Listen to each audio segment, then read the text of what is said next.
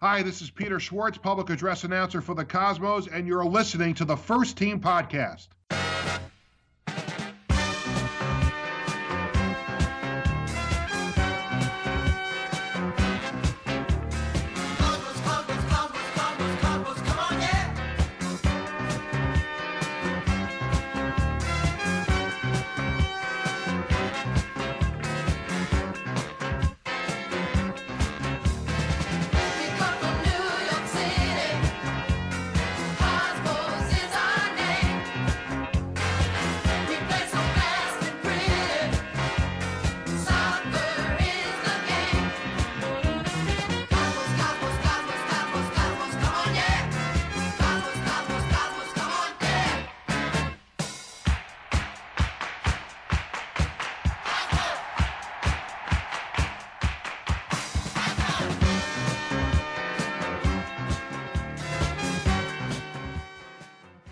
Hello, Cosmos Country. On this week's episode, I will discuss the latest Cosmos news and a crazy situation in Major League Soccer.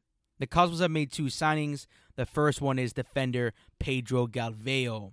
Galvao had this to say on the announcement. It's an honor to represent the New York Cosmos, and I'm very excited for this season.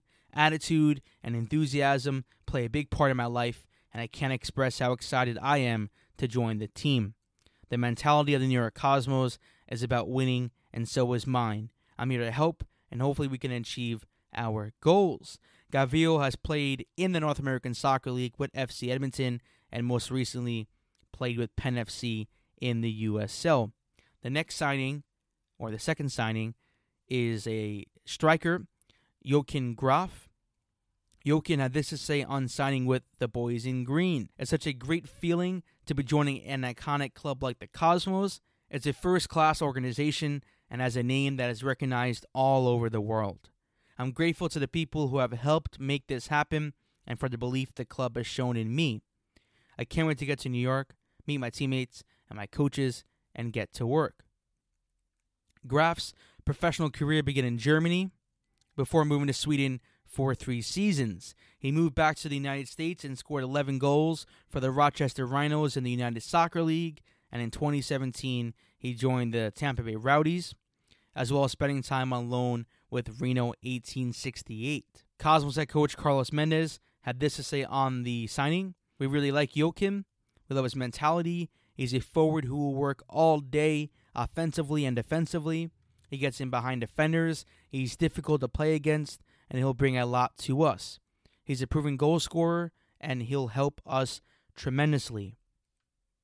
And I like that quote from Joaquín. He says that the Cosmos are a first-class organization and has a name that is recognized all over the world. I've spoken to players throughout lower division soccer over the past couple of months on the Cosmos, on the N A S L, and on this new professional league that will be launched in twenty twenty and the Founders Cup in twenty nineteen.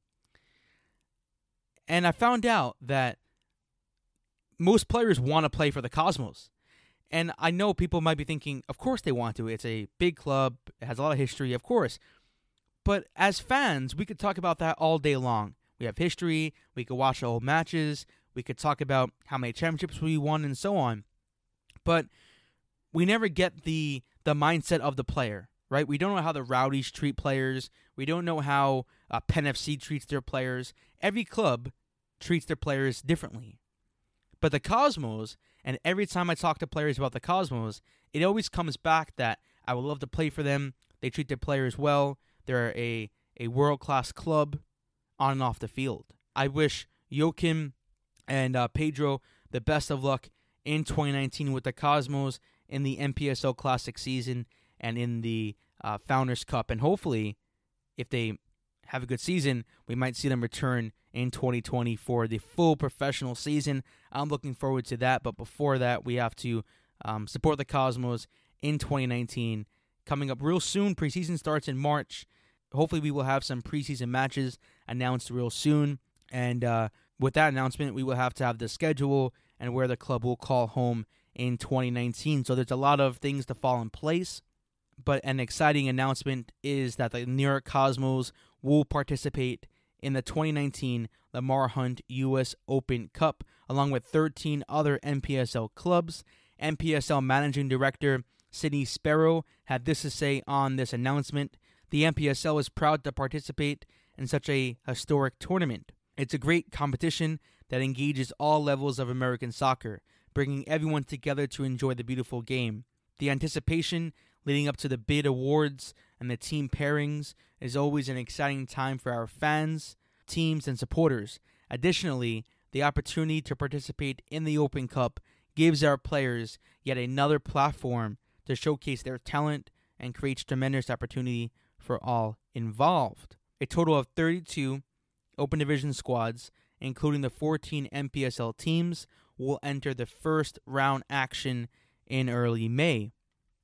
They will be joined by the six eligible members of the U S L League One, twenty-five teams from the Division Two U S L Championship, that's their original U S L League, will take the field starting in the second round on May fourteenth to May fifteenth.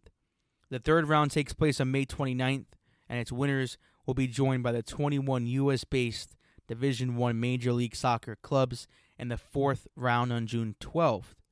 The twenty nineteen U S Open Cup winner will earn three hundred thousand dollars in prize money, a berth in the twenty twenty CONCACAF Champions League, and have its name engraved on the trophy, one of the oldest nationally contested trophies in American team sports. The runner-up will earn one hundred thousand dollars, while the team that advances the furthest from each lower division will take home a twenty-five thousand dollars cash prize. The New York Cosmos are one of the fourteen M P S L clubs that will participate in the twenty nineteen U S Open Cup. I'm looking forward to the twenty nineteen campaign in the Cup because last season we got knocked out by the M P S L's Brooklyn Italians. Hopefully that doesn't happen again. Now we will have a full professional team. I believe before um, that the whole team wasn't really professional. Some were youngsters, some were uh, maybe college players, things like that. Uh, but this time they will have a full professional team. I'm looking forward to going far in the Cup. That's what Cosmos fans want. We want a successful regular season, and we want to go as far as possible in the U S Open Cup. A lot of fans have been saying that they want Major League Soccer teams to participate in the first round.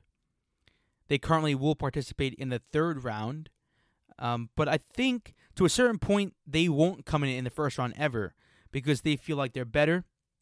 Major League Soccer clubs probably feel like they're better clubs, they're better players. Um, and then two, on the other hand, the competition is not taken seriously. So even if they were to come in in the first round, they won't open their stadiums. They will play in a smaller stadium, maybe at the training field. We've seen D C United do the same thing. They didn't open their stadium.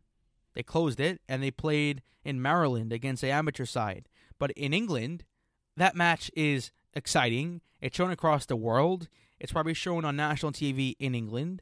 It's so much hype around that game. And that club, they're probably going to lose, but they get money from playing that big team. At the very least, I think smaller clubs should host Major League Soccer clubs, because they will take it seriously, and I think it would really propel those clubs to the next level in their local market. The last topic on this week's episode is on Major League Soccer, and I'm not a big fan of Major League Soccer, but I, I think this is the main example of how Major League Soccer is probably the worst league throughout the world, and I know a lot of people might argue and say Major League Soccer is great, uh, they have a salary cap, there is an equal playing field, but you have Nashville Football Club, that currently participate in the United Soccer League, and I think they will play in Major League Soccer eventually. They agreed to take American defender Andrew Gutman on a season-long loan from Scotland's Celtic. Andrew Gutman is a young uh, left back at twenty-two years old. He was a senior at Indiana and won the Hermann Trophy as the top men's college player last year. So he signed, I think it was a three and a half year deal, and he was supposed to go out on loan to Nashville in the U S L. However, Nashville said in a statement on Saturday that as an expansion member of Major League Soccer, and in light of the fact that Major League Soccer does not support the transaction, Nashville would not be proceeding with the loan. I don't understand how you could participate in the U S L and Nashville will be in Major League Soccer as soon as possible. They are an expansion member of Major League Soccer. How can Major League Soccer block a loan deal? Right? And then you have Celtic, on the other hand, in Scotland, probably thinking, what the hell is going on?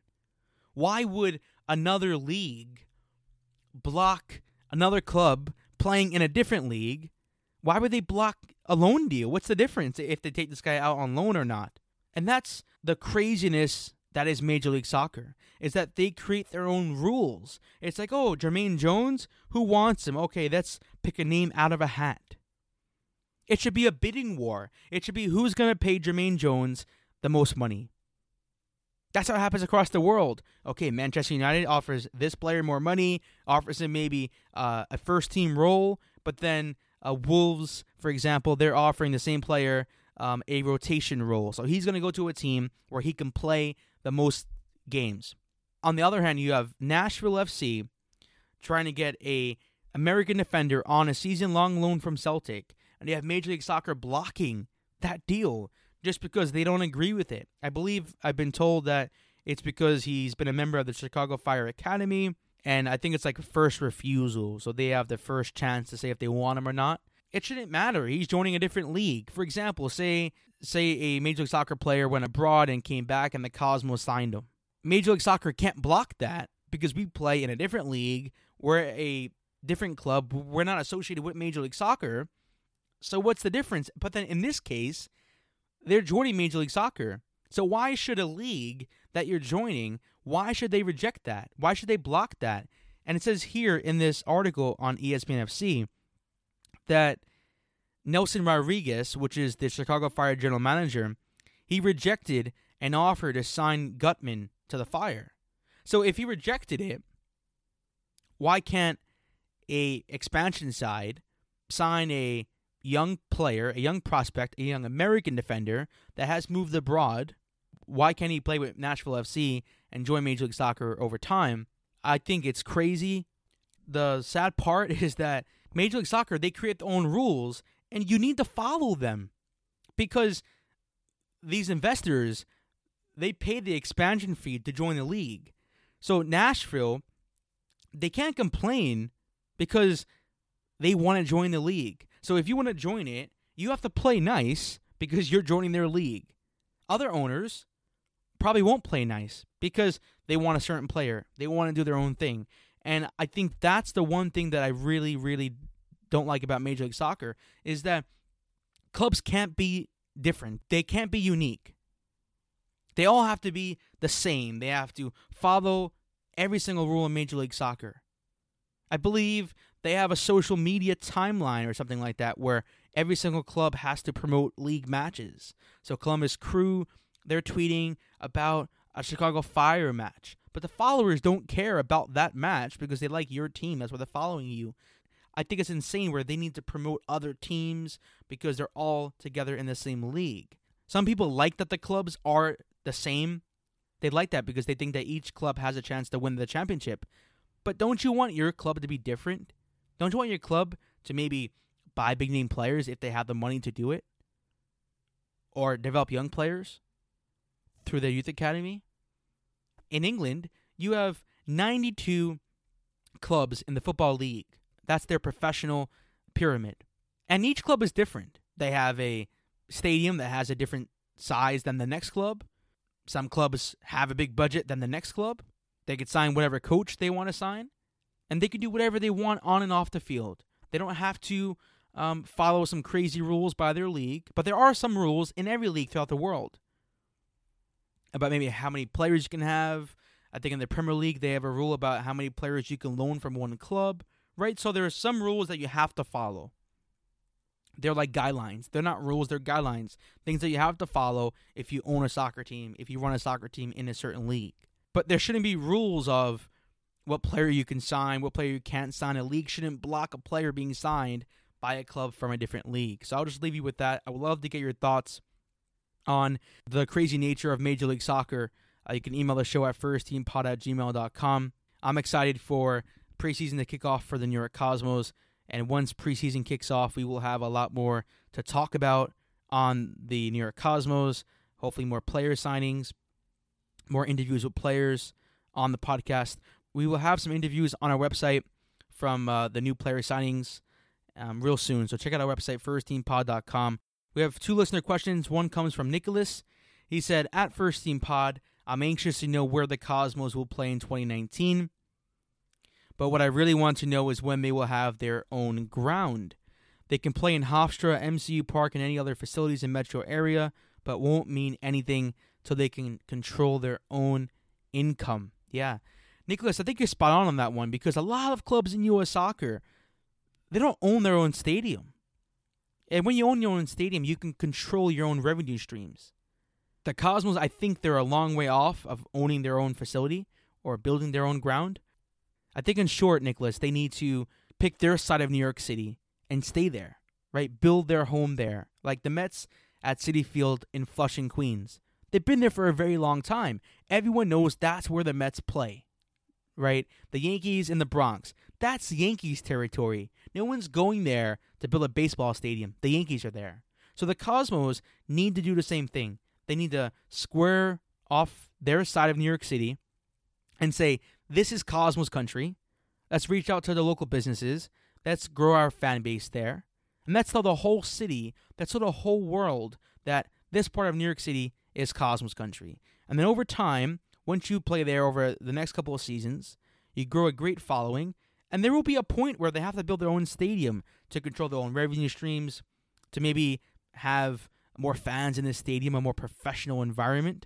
But I think that will come over time. The Cosmos need to grow their fan base, and I think that will come over time. The Cosmos need to grow their brand locally in the New York market, and I think they need the league to grow as well, and that will take time. So I think it's more of a work in progress, but like I said, we need to find a local home in twenty nineteen, map out our place in New York City, and tell the world that this is Cosmos country. And then eventually, over time, hopefully we will have our own stadium. Our last question on this week's episode is from James, who is a contributor to our website, first team pod dot com, at dream underscore king. He says that the recent news of Chattanooga F C issuing out fan ownership share scheme makes me wonder, what would a version of fan ownership look like for a twenty twenty or twenty-one New York Cosmos? I'm not sure on that one, because I don't know if Rocco or the Cosmos management would be interested in fan ownership.